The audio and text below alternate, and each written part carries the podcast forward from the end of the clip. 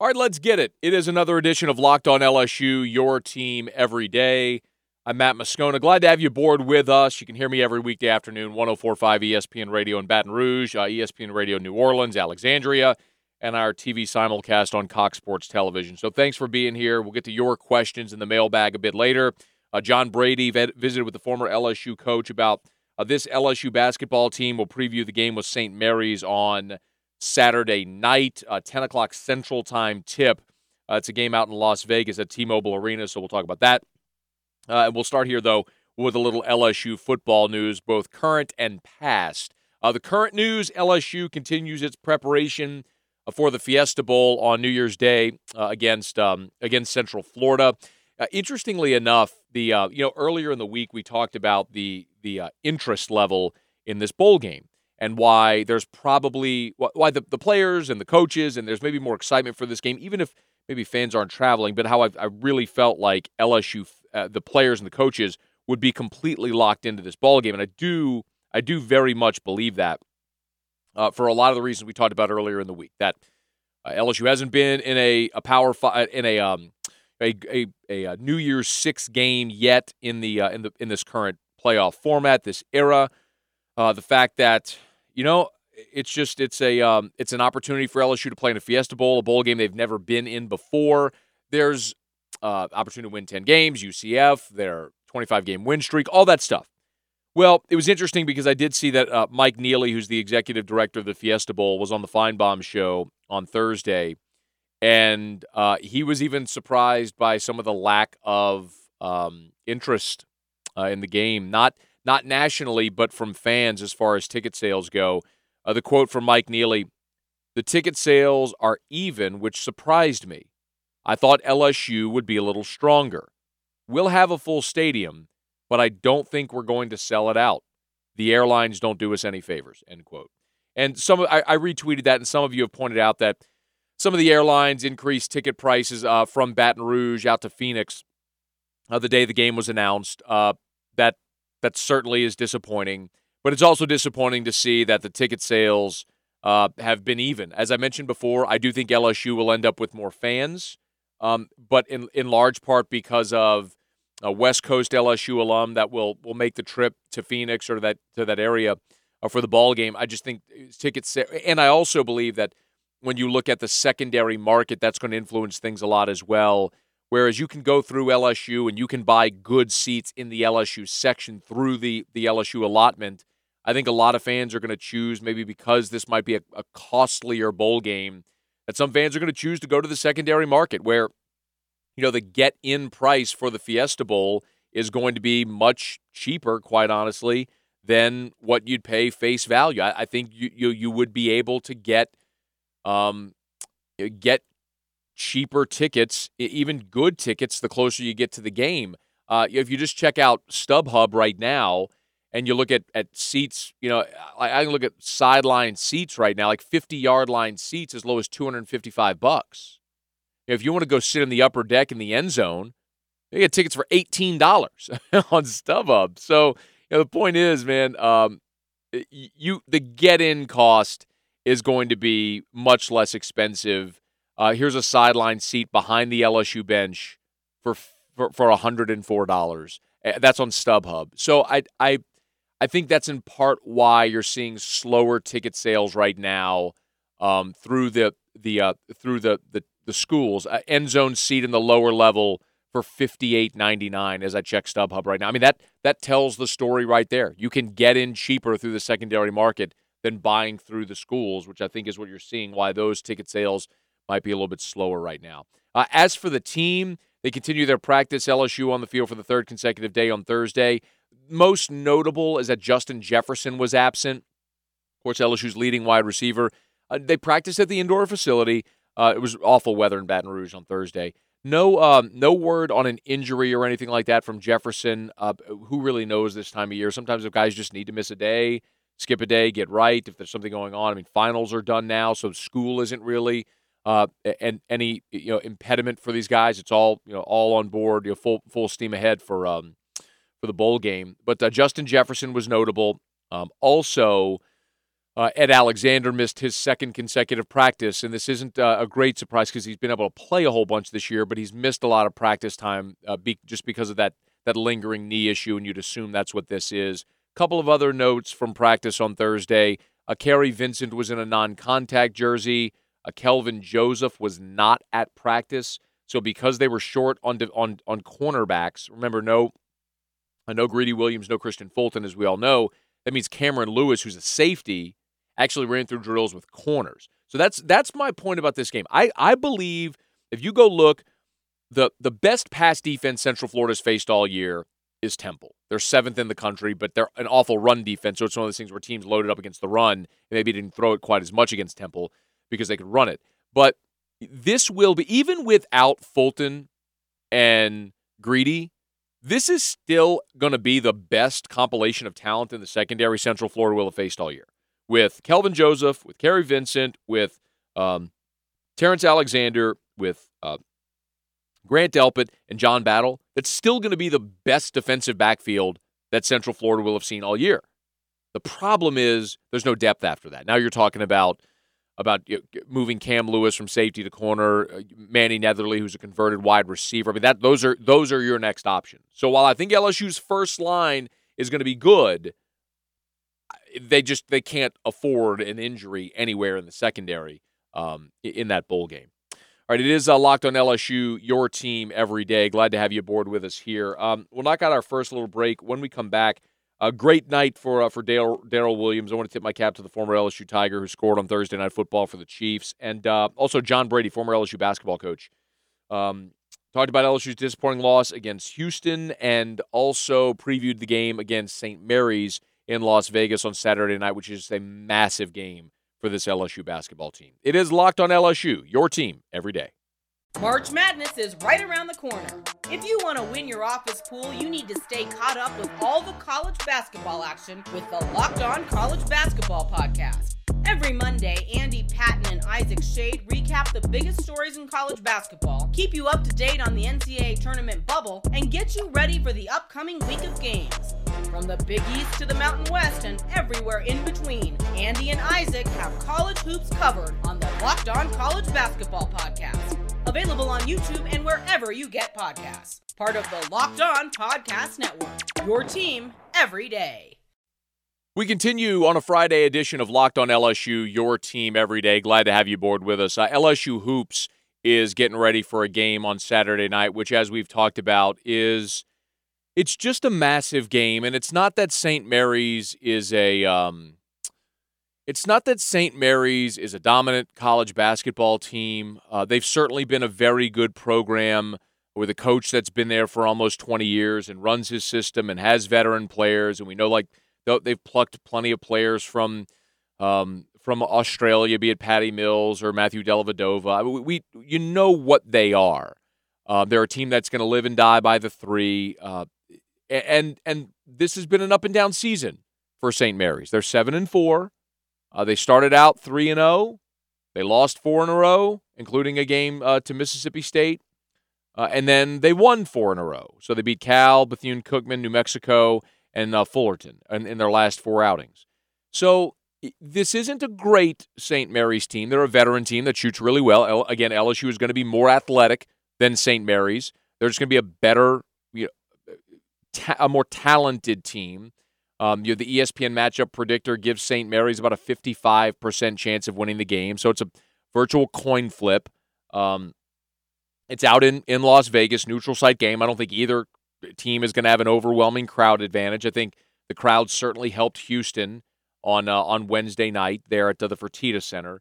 But this is a game where LSU needs to win. Uh, you know, St. Mary's their net rating right now is in the 70s. It's not for that reason. It's because the more you miss opportunities like this, the, as we talked about earlier in the week, the more it shrinks your margin for error when you get into conference play. The saying goes, you know, a a good win offsets a bad loss. Well, LSU doesn't have a good win yet. They had a chance for one against Florida State, and they blew it at the end. They had a chance for one against Houston on the road against a ranked team with a net rating of 14, and they, they blew a 15 point second half lead. If you get those two wins, those would potentially offset any bad loss in the SEC, but you didn't get those wins. So now you don't really have the luxury of of a bad loss. You need resume builders at this point. We've talked about it. LSU is talented enough to be an NCAA tournament team, but eventually you're going to have to produce on the floor, and you just haven't left yourself a ton of these opportunities left. So you've got St. Mary's, then you've got Furman coming to the PMAC, which is actually a ranked basketball team right now. Their net is 34, uh, about four, five, uh, five, six spots ahead of LSU. Um, so you got an opportunity in these next two games, but you got to win. It's Will Wade said it after the game on Wednesday. Said it's you know I, I, learning lessons are great, but at some point we got to start winning ball games. And you know his team's learning from these these close losses, but it, you, you got to start turning them into W's. And you got a great shot on Saturday night. It's a ten o'clock Central Time tip on ESPN U if you want to stay up and watch the ball game. You can, of course, listen to it as well on the LSU Sports Radio Network, where you'll find Chris Blair and former LSU Tiger head coach John Brady, who I had a chance to talk with about a lot of things. If you want to hear that full interview with Coach Brady, uh, you can log on to 1045ESPN.com or however you're listening to this podcast, just search 1045 ESPN Baton Rouge, uh, and you'll see my interview with John Brady from Thursday. And uh, I asked him about a couple things um, that I wanted to play for you here most notably what he's looking for in the St. Mary's game. But I started by asking Coach Brady about LSU's offense, which, look, went to Houston, scored 76 points again. Oh, in not having an efficient day, still scored 76 against a team that had not allowed 70 all year. But even still, it looks like there's just been a lack of continuity and structure at times within the LSU offense. So I, st- I started by asking him here about LSU's offense my response to all of that uh, is there's no exact right way to to play offense. Same way with football, I suppose. There's different uh, philosophies and ideas about how you want to get points on the board. Same way with basketball. Uh, but I do think there's there there there there are some players that need probably less freedom than others, uh, more specific areas of the floor to play where they can show their strengths and not be exposed to their weaknesses by floating out and being on the floor and trying to put the ball on the deck when maybe they shouldn't.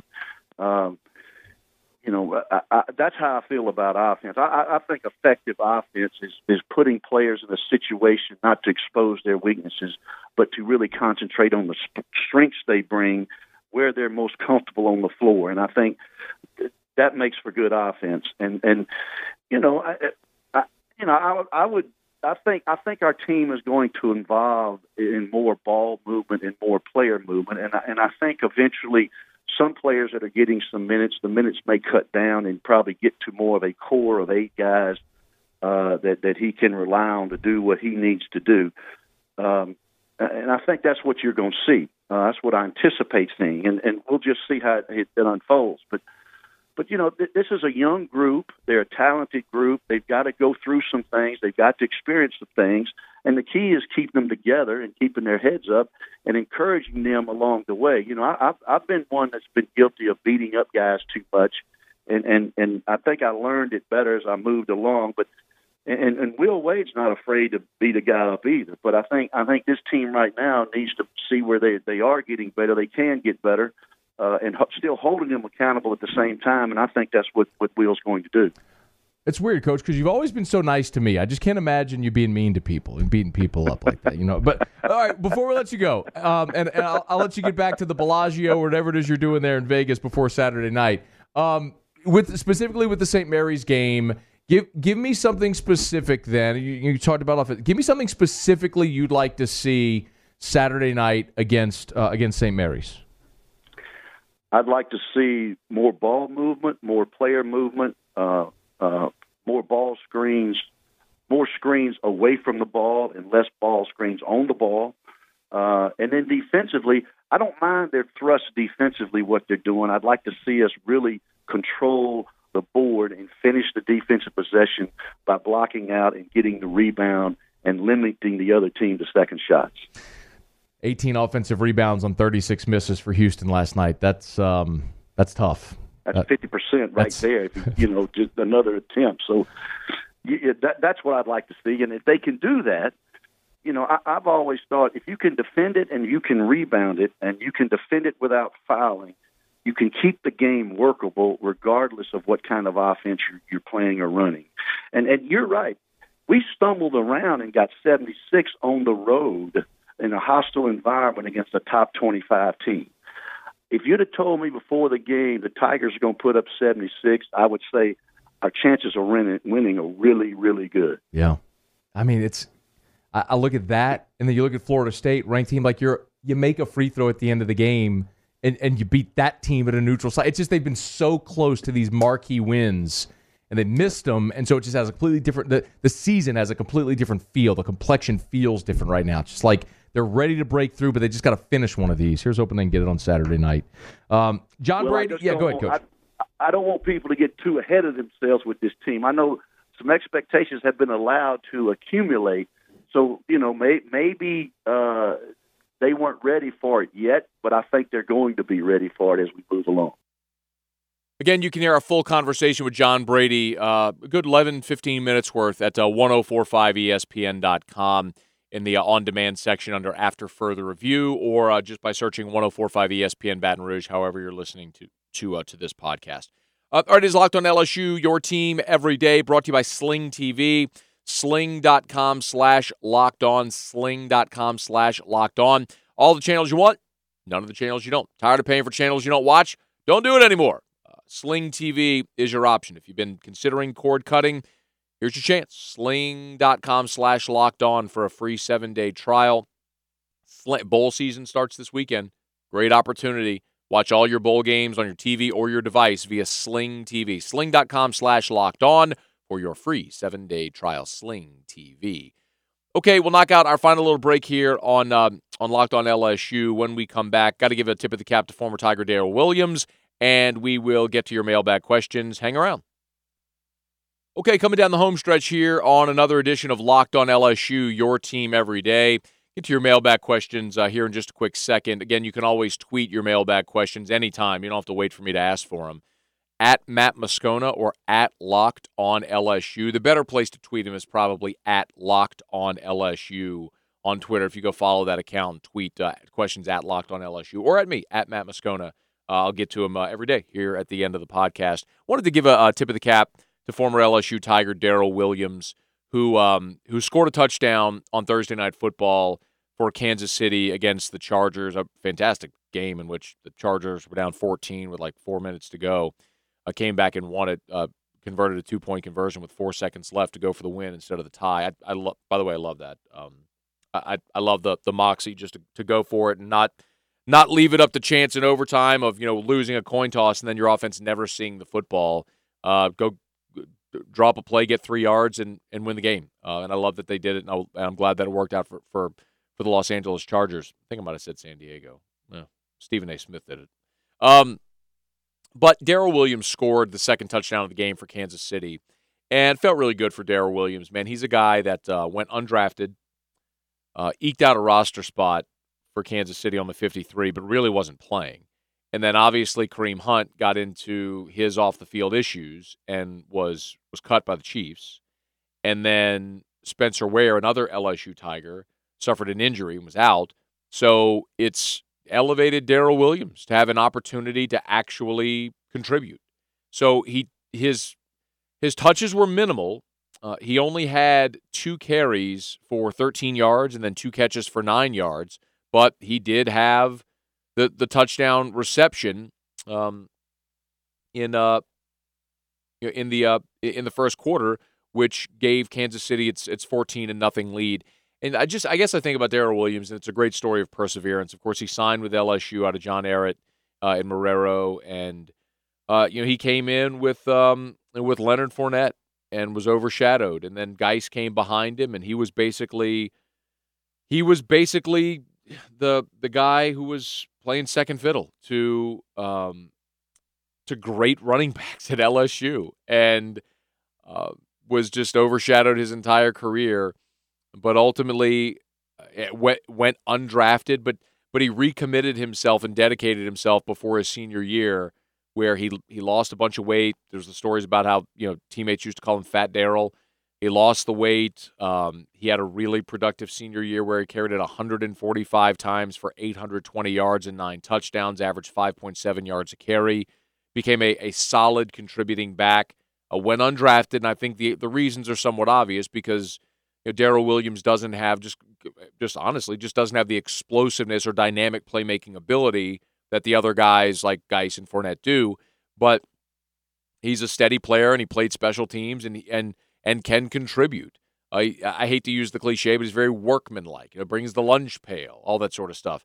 Um, but it felt good for Darrel Williams to be able to to get on the field, to wait his turn, and to get into the end zone on Thursday night for the first time in his NFL career. So congrats to Darrel Williams on his first NFL touchdown. Here's hoping there are many more to come. All right, it is locked on LSU, your team every day. Always like to wrap up with mailbag uh, when you have questions. Um, a couple of them coming in via email.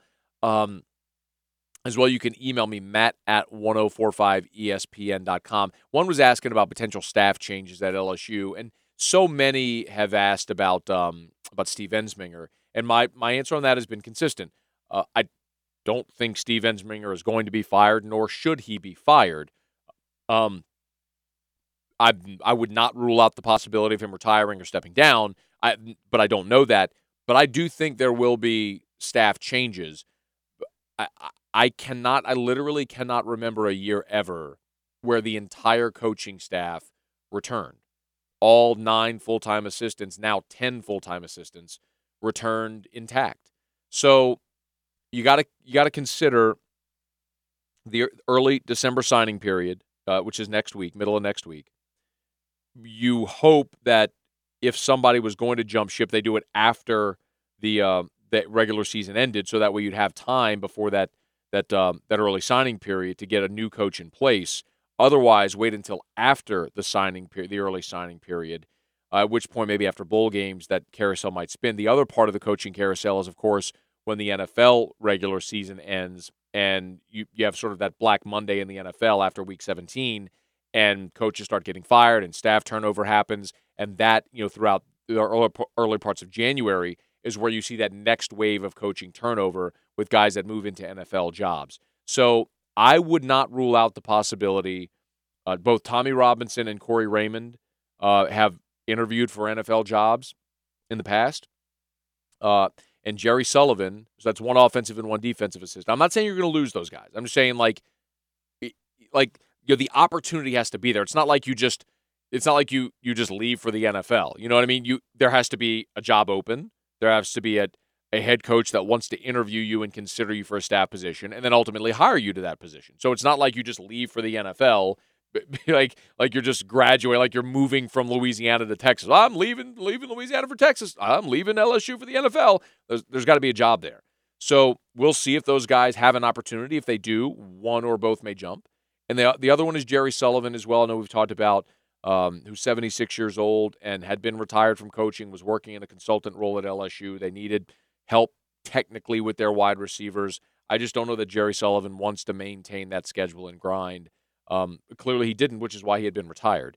So I he and he signed a one year contract, which in and of itself was very telling. So I wouldn't be surprised if Jerry Sullivan retires after this year, much like Pete Jenkins did a season ago after spending the the one full year with um with Ed Orgeron on staff. So just a couple of things to keep in mind, but I, I do think there will be staff changes. It's just probably going to come after the bowl game when um, you know when that coaching carousel in the NFL starts to spin again.